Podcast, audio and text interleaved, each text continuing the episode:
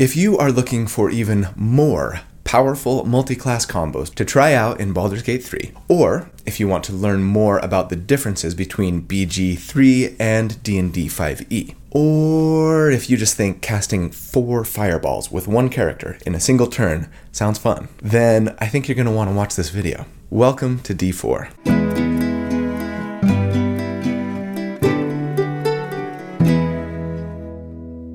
Hey everybody, so here at D4, each week Usually, I take a deep dive into just one character build for our favorite role playing games. Most of the time, that means Dungeons and Dragons. I like to theorycraft about them. Usually, I crunch numbers about them and I stick everything in a spreadsheet. Not because I like to tell you the right way or the best way to play a certain character, but just to explore one potential way to build a character that's both really fun to play but also powerful. So, if you enjoy creating characters for your favorite role playing games almost as much as you enjoy actually playing the game itself, or if you're just looking for tips or ideas on how to build something that you're thinking about playing, then welcome home. This is where you belong. I'm so glad you're here. Thank you for watching. My name's Colby. Really quick, a, a, lot of you have been asking if I do a write up for my Baldur's Gate 3 builds so that you don't have to go back and rewatch the video or take notes. And the answer is yes, I do. It's something that I've always done, but it's something that I do for channel members. And I'd really appreciate it if you'd consider joining. There's a little button down there that says join. It's only a couple of bucks a month, and then you get access to the library of write ups that I create for every single one of my builds. It's a great way to save yourself a little bit of time and also to support me and the channel. Huge thank you to my channel members. You guys are fantastic. And for everybody else, huge thank you to you two. Just watching and liking and subscribing and commenting and clicking the notifications bell. These are all great ways to support the channel. And I'm super grateful to you for just being here and for doing those things. So thank you. And a big welcome to all of my new viewers and subscribers. I hope you like it here. I hope that you'll enjoy going back through all of my old 140 plus D&D builds and finding ones that you could tweak to make work in Baldur's Gate. And yeah, FYI, I think for the short term at least, I might try to sprinkle in some BG3 content with my regular D&D 5e stuff. And maybe going forward, I'll even try to spend like a minute in the final thoughts of those, you know, strictly 5e builds to mention how I think you might be able to take the build and make it work for Baldur's Gate. Though that won't be the case for next week's video, which is awesome and super cheeky, by the way, but I already recorded it and edited it and uploaded it to YouTube. I'm just waiting to release it until next week. So, yes, um, did my first Baldur's Gate 3 video a couple of weeks ago. Check that there if you haven't seen it. Um, the video did so well that I feel compelled to do another one. but I'm not just doing this for the views. Admittedly, sure, I'm motivated, but I really love this game. It's so much fun, and I love the playground that it gives me. The fact that you can not only multi-class in the game, but also respec your character for a nominal fee. And you don't have to meet minimum ability score requirements for multi-classing, just really opens up the playing field for some fun and powerful combinations. Now, if they just add Blade Singers, so I could make that Blade Singer paladin I've always dreamed of. It's the closest thing to playing D&D that you can get in a video game, especially when you play with your friends, which I'm doing right now for my first playthrough, and for that alone, I love it. Anyway, let's talk about four more fantastic, fun, and flavorful multi-class combos for BG3. I wanted to do five more, but the script was getting really long, and I really want to keep this under an hour. I think I go into more detail at later levels on most of the builds today compared to last time, so I figured four is still a good number, one for each party member, right? Oh, but first, a word from our sponsor, Magic Spoon. You know what the best part about having Magic Spoon as a sponsor is? Every time they sponsor a video, they send me more cereal. I have a secret to tell you, but you have to promise not to tell anybody.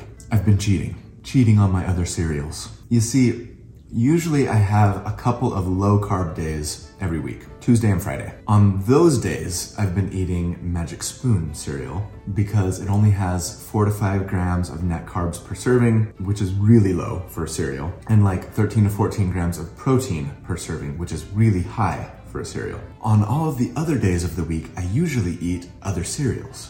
But lately, I've been cheating on my cheat days. I'm sneaking in some Magic Spoon on like Wednesdays and Saturdays and other days because it tastes so freaking good, especially maple waffle. Oh my gosh, so yummy. I can't keep my wife from eating this one, actually. She keeps stealing it, and it's making me mad. But the other flavors are just as fantastic. In fact, um, I've been mixing maple waffle with cinnamon roll lately, which makes a really good combo. But blueberry muffin, cocoa, peanut butter, fruity, frosted. Mm, mm, mm. Anyways, you guys should totally check them out. Scan uh, the QR code that's kind of up in the corner there, or just go to magicspoon.com slash d4. I'll put that in the video description, of course. Um, if you do one of those two ways, they'll know I sent you, so I'd appreciate it if you'd do that. And at checkout, use the code D4 and you'll save 5 bucks off your order. Magic Spoon is so confident in their product that they back it with a 100% happiness guarantee. So if you don't like it for any reason, they will refund your money, no questions asked. So you've got nothing to lose. Try it for yourself and see how delicious it is. Big thanks to Magic Spoon, you guys are awesome. And let's jump into the builds as soon as I'm done eating. All right, build number one today. I'm calling this one the blender. So I kind of mentioned this in my little update to my first BG3 video uh, that I put out at the end of last week, where I made some tweaks to those builds from that first video, right, based on the full release of the game. But here's a harsh reality about D&D 5e. It's difficult for two weapon fighters to keep up damage-wise with two-handed heavy weapon users and ranged weapon users. And the reason for that is simply due to the existence of some important feats. For two handed heavy weapon users, it's the combo of the Great Weapon Master feat with the Polearm Master feat, which would let you add plus 10 to damage on three attacks every single turn. The extra attack for two, bonus action attack for a third, right? And for ranged weapon users, it's the Sharpshooter feat combined with the Crossbow Expert feat, which basically lets you similarly get three attacks with a hand crossbow on your turn that again you would add 10 damage to on each. Now, while the Polearm Master Great Weapon Master combo is alive and well, well in Baldur's Gate 3 once they get Polearm Master working right, that is. More on that later. Very surprisingly for me, the crossbow expert feat got nerfed into the ground for Baldur's Gate. All it does in BG3 is let you not suffer disadvantage on ranged attacks if an enemy is too close, and then doubles the duration of gaping wounds if you use piercing shot. For 5e vets, this is a big difference between Baldur's Gate and 5e. Each weapon, if you're proficient in it, gives you additional things you can do with your weapon attacks in addition to just attack with them. Very similar to 1D&D's weapon masteries. In BG3, if you're using a great axe, you can potentially cleave, for example, or yeah, a bow will let you piercing shot, which does damage but then puts a debuff on the enemy called gaping wounds that says for the next 2 rounds, attacks against them do an additional 2 piercing damage, right? Stuff like that. I mean, with Crossbow Expert, sure, making gaping wounds last four rounds instead of two is okay, but very few enemies in Baldur's Gate survive your party focus firing them for more than a couple of rounds, right? So, yeah, Crossbow Expert kinda sucks in Baldur's Gate. Quick note from the editing room I hear that you can, however, dual wield hand crossbows in BG3. I haven't tried it yet myself in the game, but supposedly, yeah, this lets you um, still make a bonus action attack with a hand crossbow. You just have to have two of them. Does that bonus action attack apply the minus 5 to hit, plus 10 to damage from sharpshooter? It seems like it would, or at least should. So there is still a great way to be a high damage ranged weapon user. And you should probably anticipate a build around that from me in the near future. All of that said, some of us just really love the fantasy of being a slicer and dicer, right? Get out of here with your halberds. I want to go into battle with a couple of short swords or scimitars and just deal death by a thousand cuts. Well, if that were my goal, Here's how I would build it. At level 1, as with my other BG3 builds vid, I'm going to just say pick your favorite race and background. They will all have some impact on your mechanics and what you can do, sure, but generally speaking, any of them will work with these builds. So just go ahead and pick your favorite. But as for our starting class, however, we are going to go ranger here. Now, when most people think about rangers, I think they think about being a ranged character, right? And probably having an animal companion with them, something like that. Well, not this ranger. This ranger is more like Aragorn, if Aragorn had two Narsils instead of just one, anyways. As for our starting ability scores, just make sure that you get a 16 dexterity, a 16 constitution, and a 14 wisdom. You might want to flip that constitution and wisdom around. Better wisdom will let your ranger spells work a little bit better, as well as improve your wisdom saving throws and your perception checks and stuff like that. But we're not really here on this build to be a spellcaster.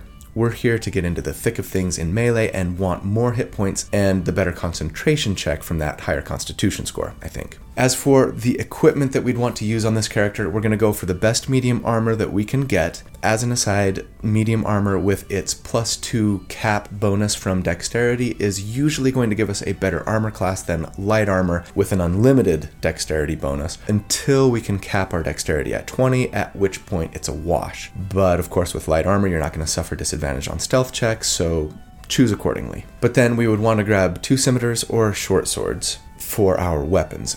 And in case you didn't know, any character can dual wield in this game, or use two weapon fighting. The only requirement is that both weapons have the light property. If they do, then you can use your bonus action to make an attack with the weapon in your, you know, offhand, right? Alas, you do not get to add your ability score modifier in damage to that offhand attack. Not yet, anyways. But it's still a decent little damage increase regardless if you've got nothing better to do with your bonus action. Now, we want short swords or scimitars because they're also finesse weapons, and as such, that means we can use our dexterity modifier to hit and damage instead of strength, right? Now, at level 1, rangers, first up, get favored enemy. This is very different than it is in 5e. Here, it lets us choose between five favored enemies, and then we get some little bonuses based on what we choose. These basically are going to give us us a proficiency or two and or a spell. None of them are going to have a huge impact on our damage or our playstyle, so go ahead and pick your favorite PYF. We also get Natural Explorer as a Ranger 1, and again, very different than in 5e. And again, I'll just say PYF here. This is going to either give us a spell, a proficiency, or like some damage resistance. All will be useful, none will greatly impact what we're doing in combat. At level 2, Rangers get a fighting style, and yes, we are going to pick two weapon fighting, naturally. This tells us that now we can add our dexterity modifier to the damage that we do with our offhand attack, meaning that our bonus action attack will do just as much damage as our action attack, and that is pretty cool and important for this build. Rangers also get spells at this level, and while there are plenty of decent support and utility based options, the one I want to focus on here is Hunter's Mark. You cast it on an enemy as a bonus action, it requires your concentration, and thereafter, whenever you hit that enemy with a weapon attack, you do an extra d6 of damage. You can transfer it to someone else with a bonus action when your target dies, and blessedly, it lasts until you take a long rest, making it super efficient. So, yeah, it works very similarly to the Warlock's Hex spell. Now, yes, people often complain that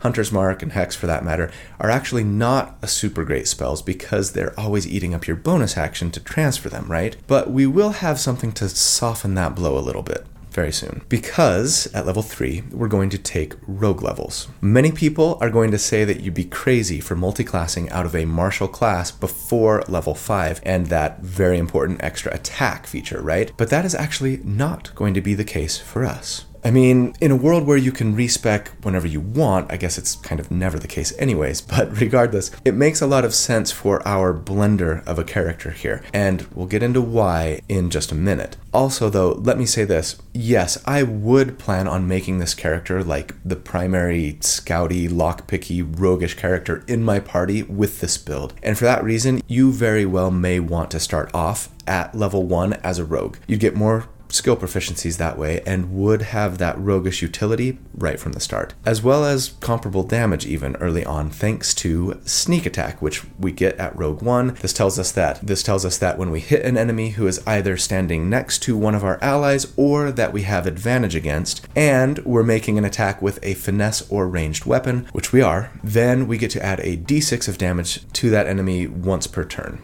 and that scales with rogue levels. We also get expertise here, which lets us double our proficiency bonus in two skills that we're proficient in. And yeah, if I'm acting as the party's scouty skill monkey, I'm going sleight of hand and to make me better at picking locks and disarming traps and pickpocketing, and perception to make me better at seeing those traps and hidden doors and things. At level 4, we would be a Rogue 2, and that means we get Cunning Action, which tells us that we can use a bonus action to disengage, dash, or hide. That's always handy. At level 5, we would be a Rogue 3, and that means we get our Rogue subclass, and we are going to go with the Thief. And for those who don't know, The thief is way better in Baldur's Gate 3 than it is in D&D 5e, mechanically at least, and is arguably the most powerful rogue subclass for one reason and one reason alone, and that is because they get fast hands. I will be shocked if Larian doesn't nerf fast hands in a future patch. Hopefully not before this video comes out.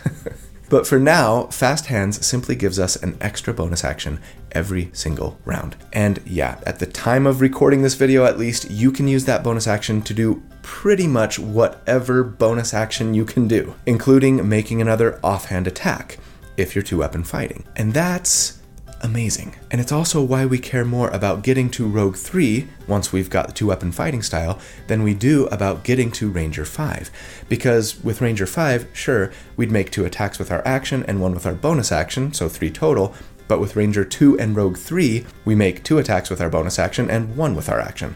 All of them doing the exact same amount of damage, but with the added benefit of getting an extra 2d6 of sneak attack once per turn. And I think my favorite thing about the two bonus action thing, actually, is that it makes dealing with Hunter's Mark feel a lot less painful. Sure, we are sacrificing an attack either way to transfer it, but it just feels a lot better to me if we have to transfer Hunter's Mark to transfer it with a bonus action and still get an offhand attack. I still wouldn't use Hunter's Mark against enemies with really low hit points who are not likely to live more than a round, but I like having the option. And the great thing about the spell lasting all day is that I can easily choose when to use it without giving up very much once I've cast it at the beginning of the day, right? All right, at level 6, now that we've got fast hands and some sneak attack damage, it's time to go back to Ranger. So we'd be a Ranger 3 so that we can get to extra attack, among other things. Including, importantly, here, our subclass. And you know what we're going with, don't you? Yeah, we're going Gloomstalker. Now, Gloomstalker is awesome, both thematically, paired with a rogue, I think, especially, is just great,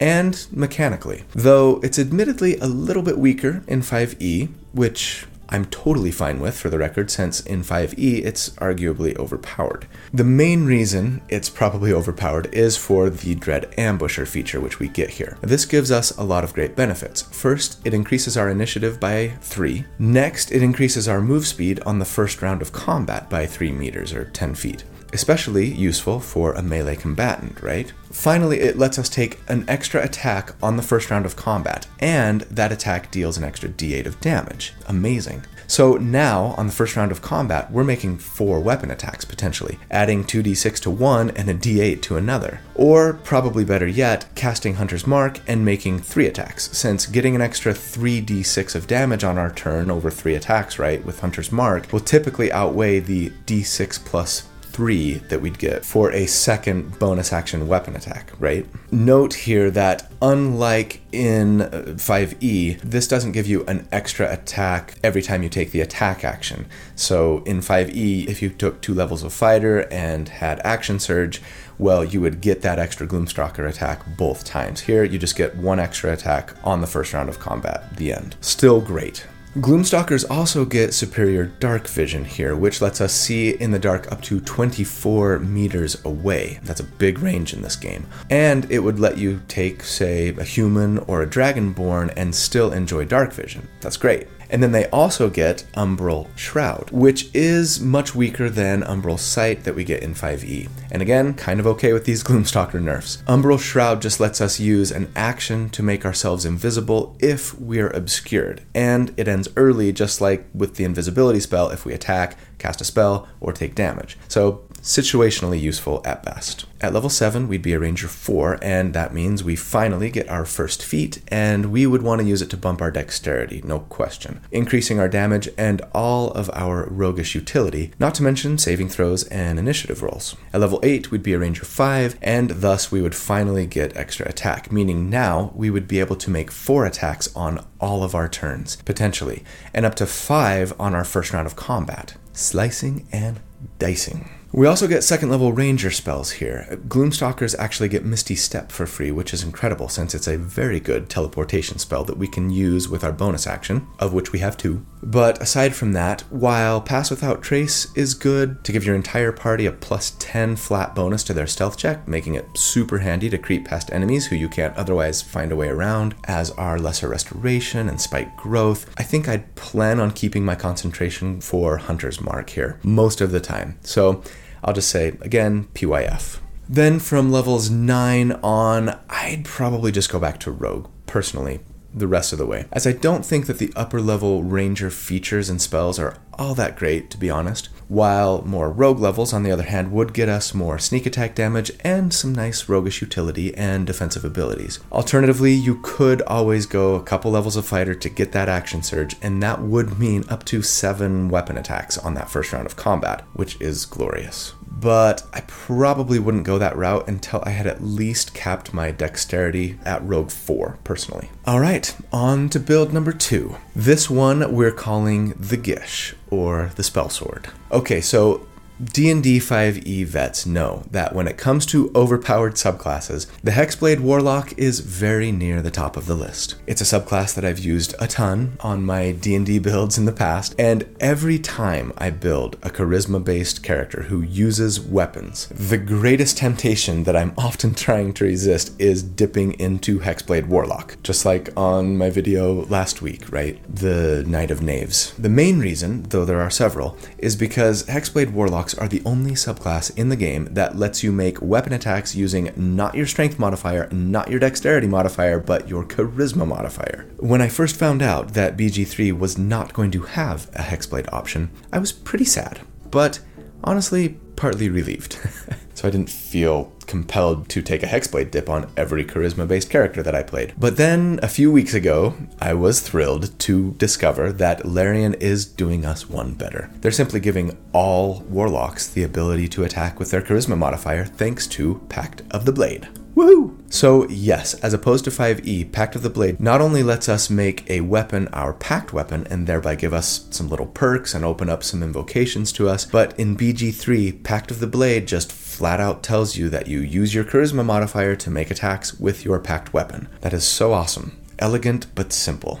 I love it. And for this reason, I think warlocks in BG3 probably make the best Gish. For those who don't know, Gish is an old school D&D term derived from uh, the Githyanki, actually, that has come to mean a character who is both a weapon wielder and a spellcaster, a true spell sword. Gishes are my favorite kind of character to play in D&D, next to monks, I suppose, and I've built a ton of them on my channel. And sure, swords bards make pretty good gishes, and paladins are sort of gishes by default. And even the Eldritch Knight Fighter and Arcane Trickster Rogue are kinda gishy, but I think the Pact of the Blade Warlock is better than any of them and here's how I would build them. At level 1, yes, to start out, we're going to take Warlock for our class, and we're actually going to be here for quite some time, so get comfy. For our starting abilities, we're going to want to go 16 Charisma, a 16 Constitution, and a 14 Dexterity. You could go 16 Dexterity and 14 Constitution instead. Sadly, there's no Warlock subclass or pact or invocation that gives us medium armor proficiency, so you might want to start with a higher Dexterity to get a better armor class,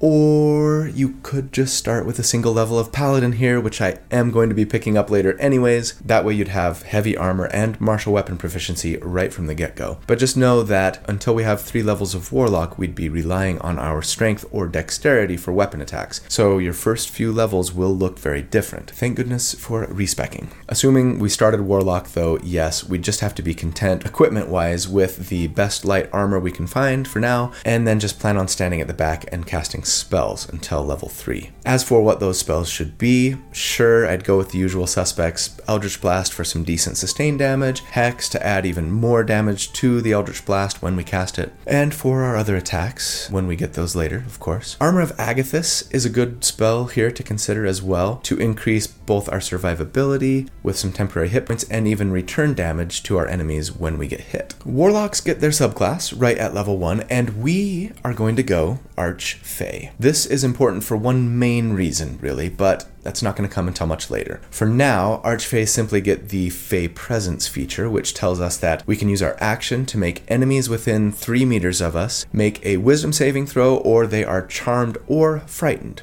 our choice, until the end of our next turn. Not a bad little bit of control there, and I'd usually choose Frightened, as it gives enemies disadvantage on their attacks and ability checks while they can see you. They also can't move, as opposed to Charmed, which means that they just can't hurt you and that you have advantage on charisma checks against them. So great for out of combat stuff, of course. At level 2, we get Eldritch Invocations.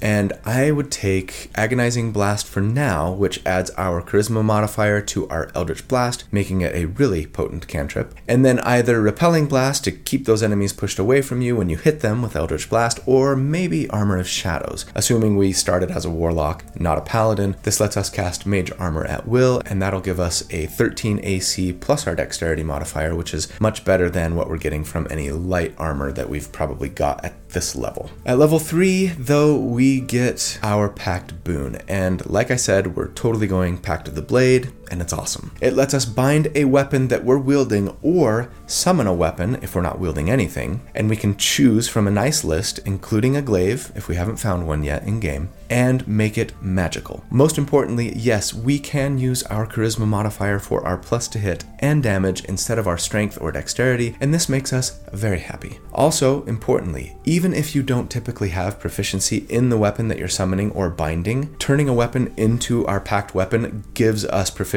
with that weapon. At least that's how it worked in my own testing. We also get second level spells here, and while going the Darkness plus Devil Sight invocation is great fun in 5e, if annoying for everyone else at your table, to give you advantage on attacks against targets and disadvantage on their attacks against you because they can't see you and you can see them, right? Well, that doesn't really work in Baldur's Gate. In BG3, darkness imposes the blinded condition. So even if you can see in magical darkness, you still get the blinded condition when you enter the area of darkness. I know, it's weird. What's more, you simply cast it in a static area, not potentially on like yourself or your weapon, for example. So it doesn't move with you, right? So yeah, Darkness Devil Sight, that's out. But yes, there are some other good spell options here. Hold Person, Misty Step, Cloud of Daggers. Nothing I'd plan on using in combat necessarily to replace Hex, I think, so pick your favorite. At level 4, we get our first feat, and we are going to take, yes, the Polearm Master feat. Polearm Master is one of the strongest feats in the game. At least it is when it's working properly. So, Polearm Master lets us make an opportunity attack when an enemy simply enters our reach, not just leaves it, and especially since polearms have a 10 foot reach, you'll actually trigger this quite often. Even better though, it lets us make a bonus action attack with like the butt of our polearm. Now, this only does a d4 of damage, but like I discussed in that short last week, updating my first BG3 builds video, and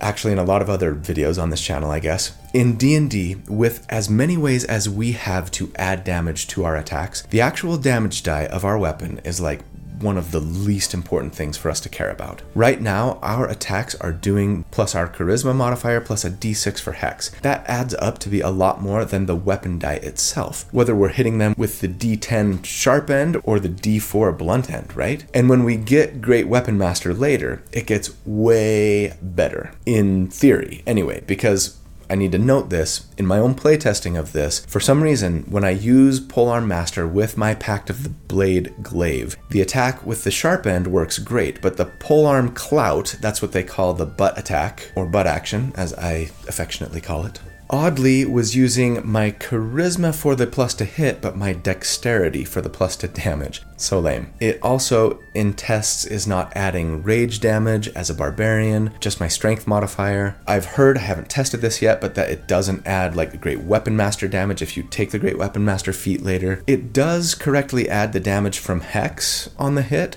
so that's nice. But yeah, I have to assume that this is not working as intended and will be patched. But maybe help me be a squeaky wheel with Larian to get that fixed, please.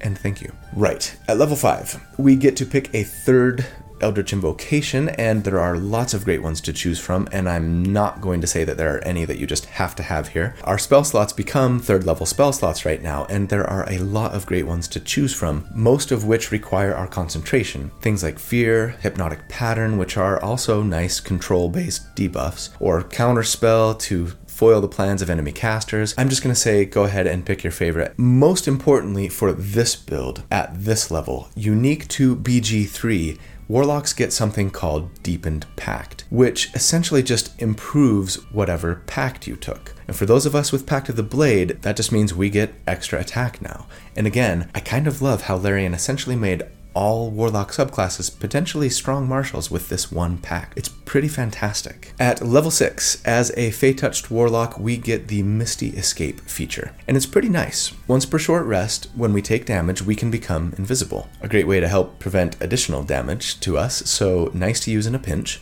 What's more, on our turn, we can then cast the Misty Step spell, which lets us teleport 30 feet away as a bonus action, though doing so will break our invisibility. Or we could simply make an attack from invisibility, which, yes, will also break it, but at least that attack will be made with advantage since the enemy can't see us, right? At level 7, we get a fourth invocation, and again, I'll say pick your favorite, lots of good ones to choose from, though I wouldn't plan on taking any invocation here that gives us a spell that requires concentration, because we also at this level get fourth level warlock spells, and that means we finally get the thing that was the main reason we went Archfey in the first place. Because Archfeys, uniquely for Warlocks, get access to the Greater Invisibility spell, and it's absolutely the best spell that we'll be taking here and using our concentration on going forward. So, yeah, I've said this before, but it bears repeating often. Getting advantage on your attacks is one of the most potent and important things you can do as a damage dealing class in D&D 5e. It just really boosts your average damage, especially for those of us who are using Great Weapon Master or Sharpshooter, like we will be soon. And probably the best and most reliable way to get advantage in the game, in my opinion, is through this spell, Greater Invisibility. You turn yourself invisible, and now, instead of like normal invisibility, you are invisible for one minute and nothing, save losing concentration, will break that invisibility. So now you can attack, cast spells, etc., and enjoy advantage on your attacks and give your enemies disadvantage on their attacks against you until the spell ends. Giving up the extra damage from Hex, since it requires concentration too, is a little bit of a bummer, but to just always have advantage on all of your attacks and your enemies disadvantage on theirs against you is totally worth it. Plus, it keeps our bonus action free all the time, right? We don't have to worry about whether or not we should be using our bonus action to transfer Hex anymore. We can just make that butt action attack every time. But at level 8, though I really want to get to those promised Paladin levels, we've got to stick with Warlock for one more level to get that feat. Especially now that we have reliable advantage, we want to take, yes, Great Weapon Master, which will, if we so choose, give us a minus 5 to hit, but a plus 10 to damage, and that is just going to send our damage to the moon. Now, don't forget, with Great Weapon Master, we also get to make a bonus action attack if we crit or get a killing blow on an enemy, which means that you should use that bonus action attack instead of your butt action attack if and when it becomes available for a little more damage, d10 instead of a d4, and for a lot more damage until Larian fixes it because it definitely will add the Great Weapon Master damage. But then, yes, at level 9, with our two most important feats under our belt and greater invisibility, it's time to go Paladin. Though, yes, like I said, you might want to have started out as a Paladin for the armor and weapon proficiency, if nothing else, to make those first few levels a little easier. At this level, adding Paladin would give us medium armor proficiency, but not heavy, unless, of course, we just respec and took Paladin as our level 1 and then the rest of our levels in Warlock. So I probably would do that if I hadn't already. And then we could even lower our dexterity if we wanted, since heavy armor receives no benefit to armor class from our dexterity mod, letting us give ourselves a little more wisdom or strength or whatever. Your call. Now, paladins get their oath or subclass right at level 1 in Baldur's Gate 3, and I'd say go ahead and pick your favorite. No option will affect our damage all that much, and this might actually be a really great place to try out that Oathbreaker you've been wanting to try. You started off as a paladin, but then made a pact with an otherworldly patron. Sounds like something that might cause you to break your oath. Anyway,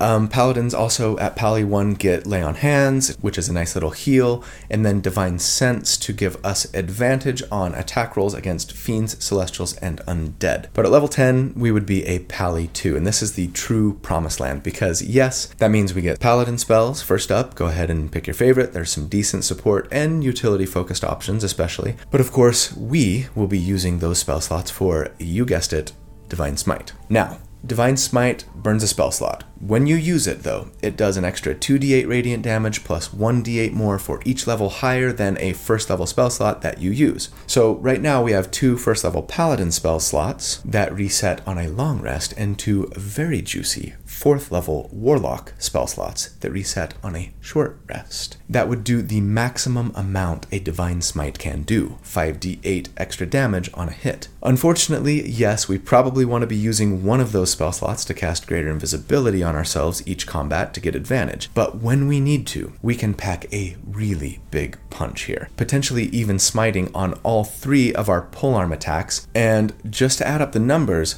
if every attack on our turn landed and we burned all of our smites on those attacks, we'd be doing a total of 2d10 plus 1d4 plus 9d8 plus 36 damage for a whopping total of 90 damage on average. That's wonderful. For levels 11 and 12 on this character, I'd probably stick with Paladin so I could pick up another subclass feature and get that third feat so I could at least raise my charisma to 18 by endgame. Yeah, not having custom lineage or variant human as racial options in Baldur's Gate 3 is painful.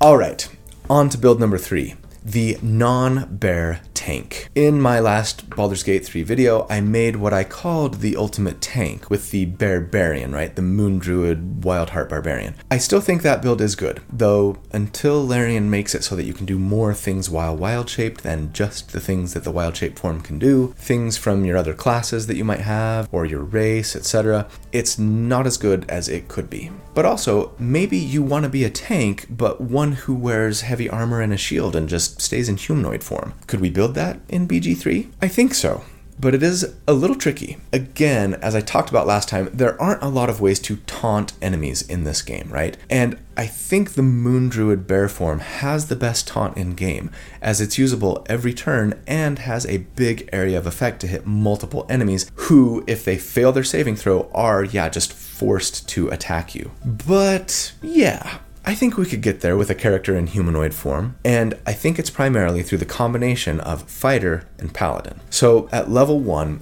I'd probably start off this build as a fighter. You could certainly start paladin, there are pros and cons to each but we get a more frequently usable taunt from Fighter, and if the main purpose of this character is to protect our allies first and foremost and do damage and heal and things second, then yeah, let's start Fighter. For our ability scores, we'd go with a 16 strength, a 16 constitution, and a 14 dexterity.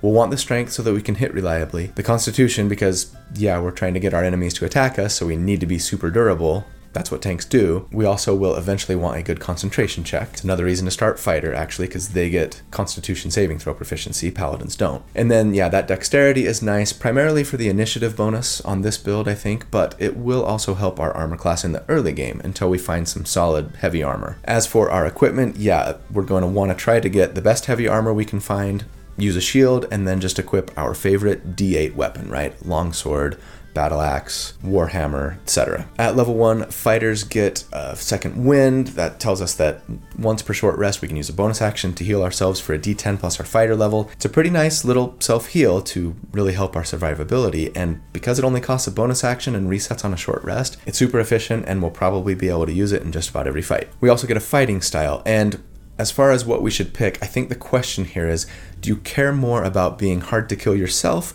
or protecting your allies more reliably. If the former, take the defense fighting style to bump your armor class by one. If the latter, take protection to impose disadvantage on an attack made against your allies. Now, to use this, you have to be within 1.5 meters of your ally, or 5 feet, right?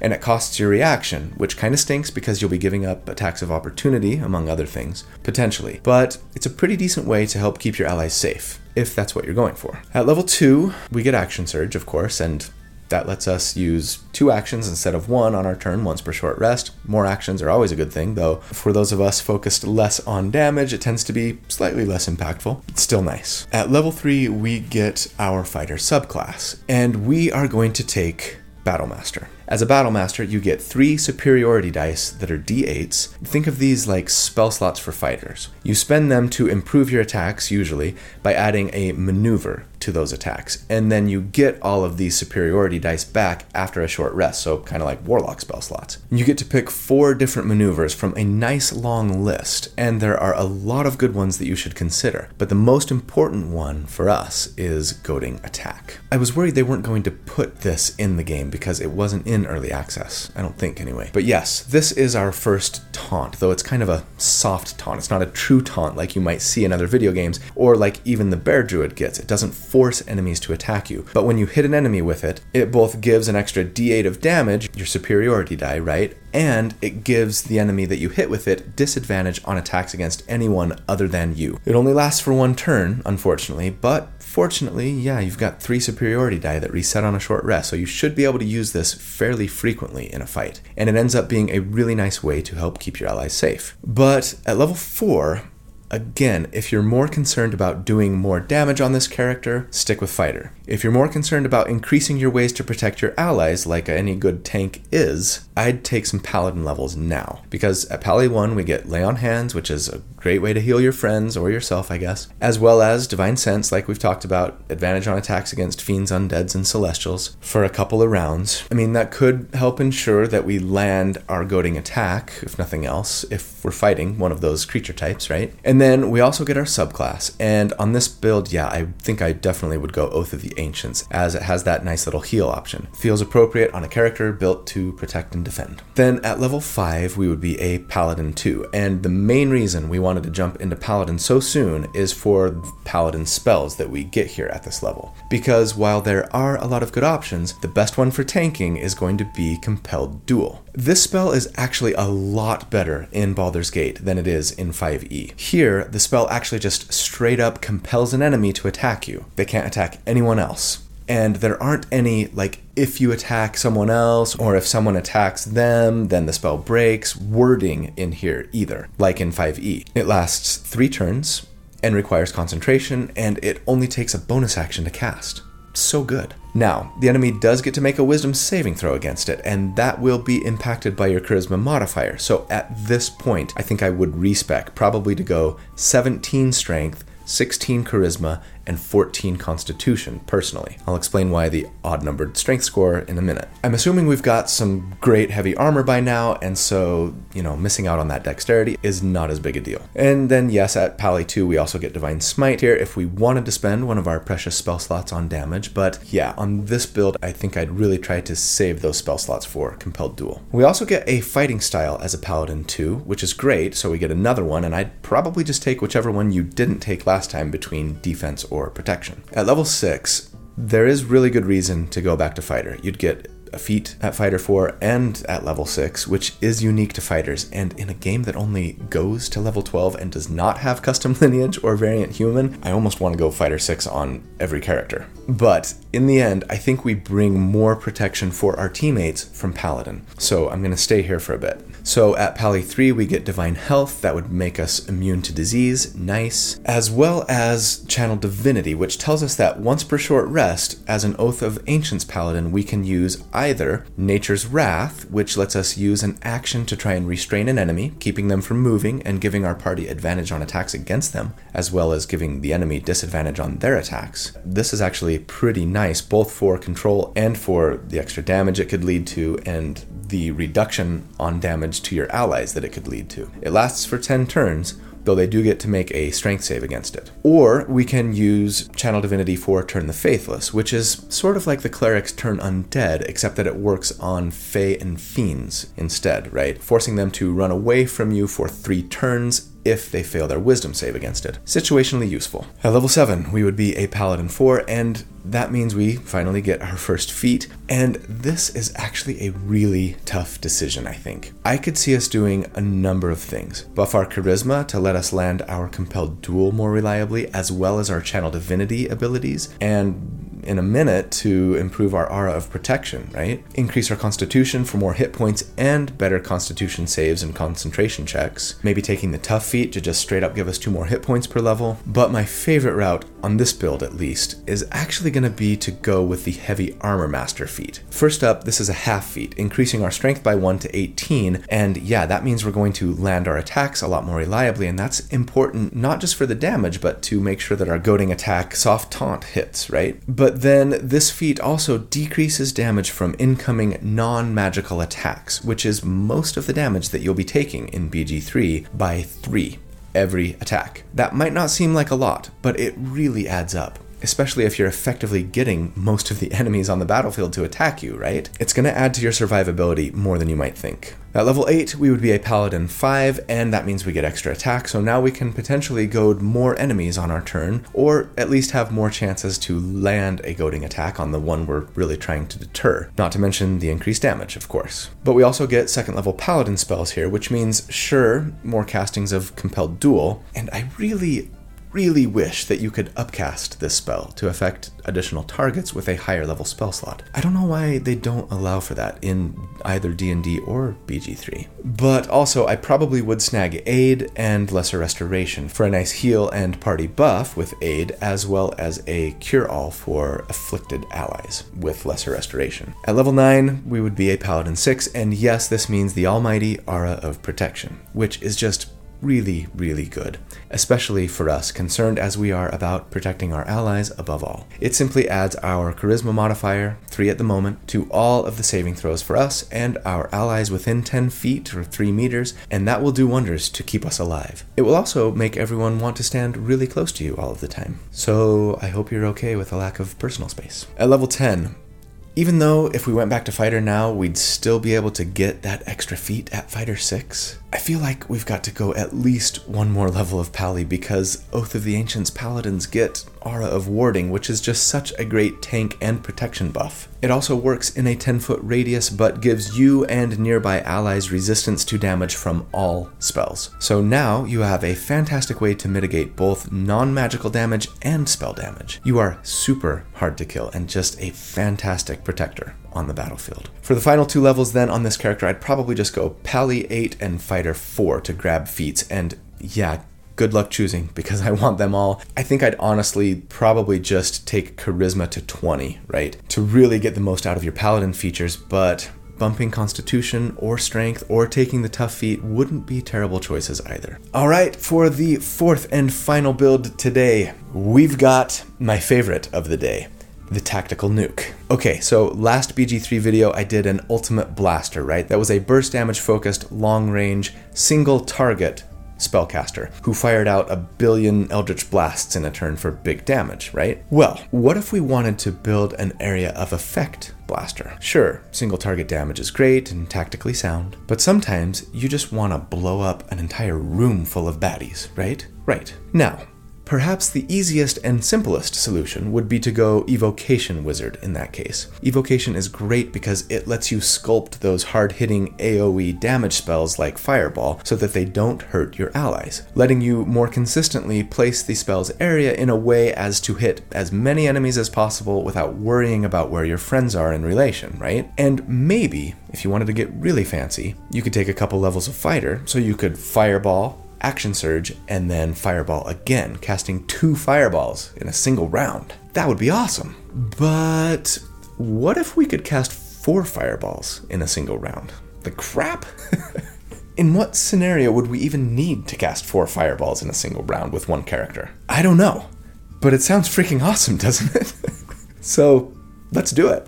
At level 1, we are going not Evocation Wizard, though that would help keep our allies safer, but Sorcerer. For your starting abilities, make sure you get a 16 Charisma, 16 Constitution, and a 14 Dexterity. Charisma is going to make our spells better, Constitution is going to help us survive and make our concentration checks, and Dexterity will improve our armor class and initiative, among other things. Now, we are going to take fighter levels eventually on this character, so you might want to start fighter for that heavy armor and shield proficiency, but I'm just planning on beelining to the best caster stuff on this character. I'm going to try to survive with my squishiness, so as for equipment, just take like the standard stuff we have no armor proficiency, It's not a huge deal. Try and stand at the back and stay behind your tanks. Sorcerers get their subclass at level 1, and I think being the fireball maniac that we're going to be here, we've got to go with Draconic Bloodline. We'll be choosing a dragon type that we are descended from, and we're going to want to take either red, gold, or brass to be associated with the corresponding fire damage type, though that won't actually give us a ton of benefit until later. This is also going to give us Draconic Resilience, which is nice for those of us not cheating with a level 1 fighter start. It gives us one more hit point per level and a base armor class of 13 plus our dexterity modifier, so it's kind of like having mage armor on all the time. And we get sorcerer spells here, of course, and I'd probably just take the usual suspects. Sleep is pretty nice at early levels anyway for some decent control. Firebolt, decent cantrip, feels on point thematically, as well as Burning Hands, right, for a nice early game area of effect spell. Thunderwave is good for that too. Magic Missile for some guaranteed damage. Ice Knife is a decent little single and multi target damage option, actually. Shield, one of the strongest spells in game for defensive purposes. Have fun with it. Pick your favorites. But at level 2, we start to get sorcery points. We get one per sorcerer level. They reset on a long rest, and we use them to enhance our spells in a variety of ways via metamagic options. And we do get to choose two metamagic options here, unlike in D&D, and I'm just going to say pick your favorites. There's lots of good ones. Twin Spell is great for single target spells. I'd probably grab that. Careful Spell can be nice for our non evocation wizard fireball slinging selves to at least ensure that our allies make their save against our spells if they happen to be foolishly standing next to our enemies when we turn them to ash. But yeah, we're more interested in options that we get at the next level for metamagic. Because at level 3, we get more metamagic options to choose from. And yes, we want Quicken Spell. This lets us cast a spell that normally has a casting time of an action as a bonus action. And again, in BG3, there is no prohibition, like in 5e, against casting a spell with a bonus action and then casting a non cantrip spell with our action. Giddy up. Now, in BG3, Quicken Spell also costs 3 sorcery points, so it's not cheap. But don't forget that you can turn sorcery points into spell slots and spell slots into sorcery points, so that will let us potentially burst more often. We also get second level spells here, and not to be boring, but again, PYF, Scorching Ray can be a decent single target damage dealer, Web is a really great control spell, or Hold Person is even better for humanoids, for single target anyway. Pick your favorites. At level 4, we get our first feat, and we are definitely going to bump our charisma to 18, make us making us more likely to land our spells. But level 5 is the promised land for us, because that means third level spells. And while there are a ton of good options to consider, we want to focus on two. First, of course, Fireball. That quintessential blaster spell, Fireball erupts in a 20 foot radius sphere for 8d6 fire damage to all in the area who fail their dexterity saving throw against it, and still deals half damage on a successful save. It is our bread and butter. As an aside, Lightning Bolt can also be good in the right situation. It does the same amount of damage, but lightning based and in a line instead of a sphere. Not bad to keep it in your pocket depending on how the battlefield lines up, but usually you'll be able to get more baddies with a fireball. As for the second spell that we've absolutely got to take here, it's Haste. Now, in D&D, haste is one of the best buffs in the game. It increases your move speed, increases your armor class by 2, and then gives you one extra action. But you can only use that action to make a single weapon attack dash, disengage, hide, or use an object. In BG3, Larian just decided, what the hell? Let's just blow the doors off this thing. and yeah, they made one of the best buffs in the game even better. Because here, in addition to raising your AC and move speed, it just straight up gives you a second action, a full action, every single turn. Holy crap. It's like having action surge every single round. That's insanity.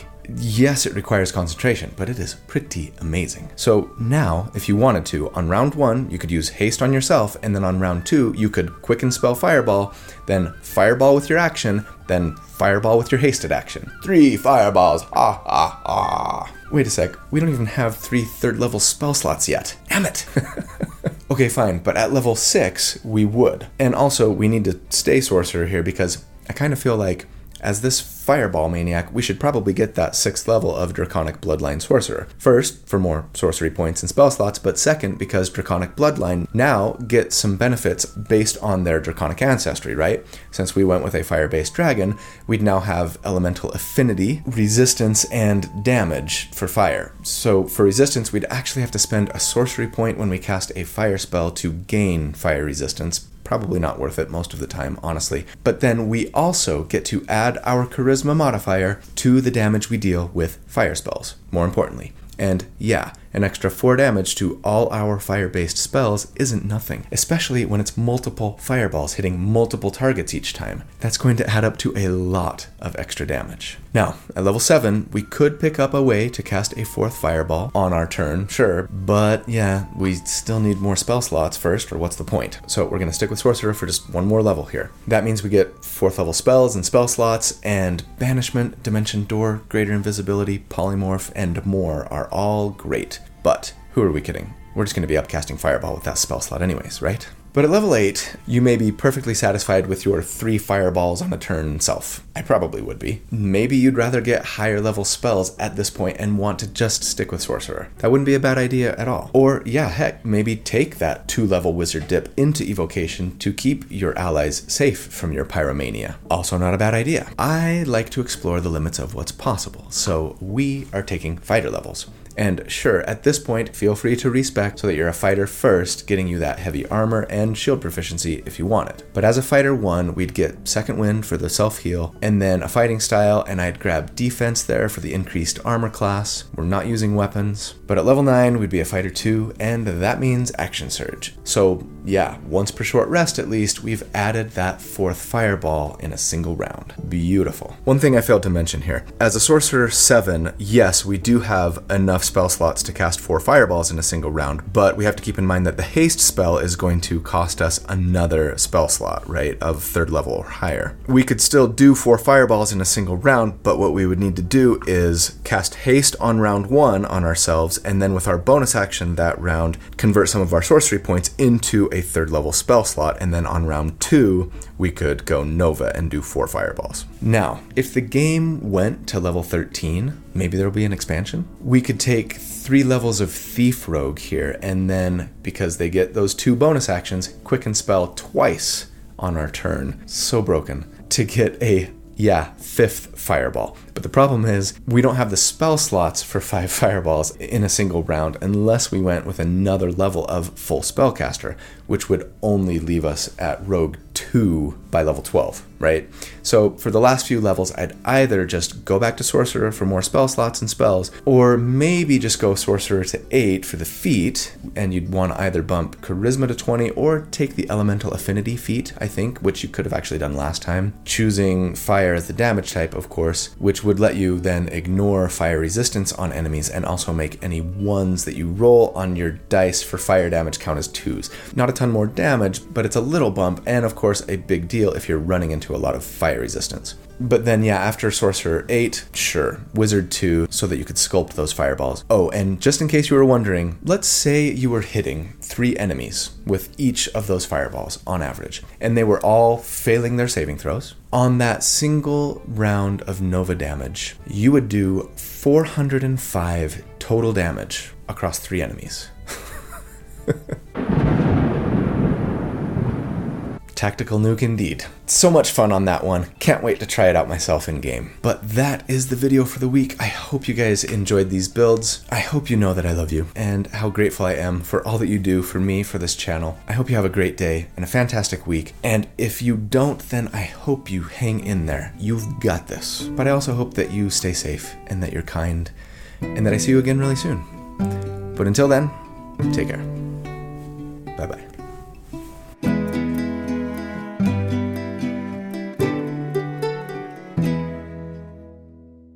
I know you wanna say no, no, no, and it feels much better in the summer. Well, if it isn't warm where you're sitting, then kitten, come on in out of the cold. Cause all I know is when I'm with you, then I don't need anything else. What I wanted you to know is kid things seem like nothing at all. Kid things make it better than it was. 90s kids, favorite Counting Crow song. For my money, it is um, that song, Kid Things. It's actually the ghost track on uh, This Desert Life, their third album. So good. Such fantastic energy. I love it. Wetzel! Wetzel! Next question Favorite Ted Lasso character? It's gotta be Roy, right? I mean, Ted's fantastic, don't get me wrong, and for that matter, so is Keeley and Rebecca and, and Leslie. But yeah, I think I think Roy's my fave. Greatest show of all time, of course. If you haven't seen it, please, please get yourself a free seven day trial to Apple TV and watch that show. It is just so happy. As with my other build, as with my old, as with my other BG3 build vid. don't say that. Well, don't say that. But at level 8, I mean, sure, you may be perfectly satisfied with your 3 bile.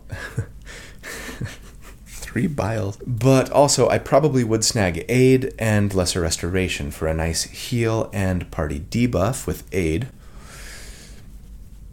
Oh, and when we get Grapin. Grapin?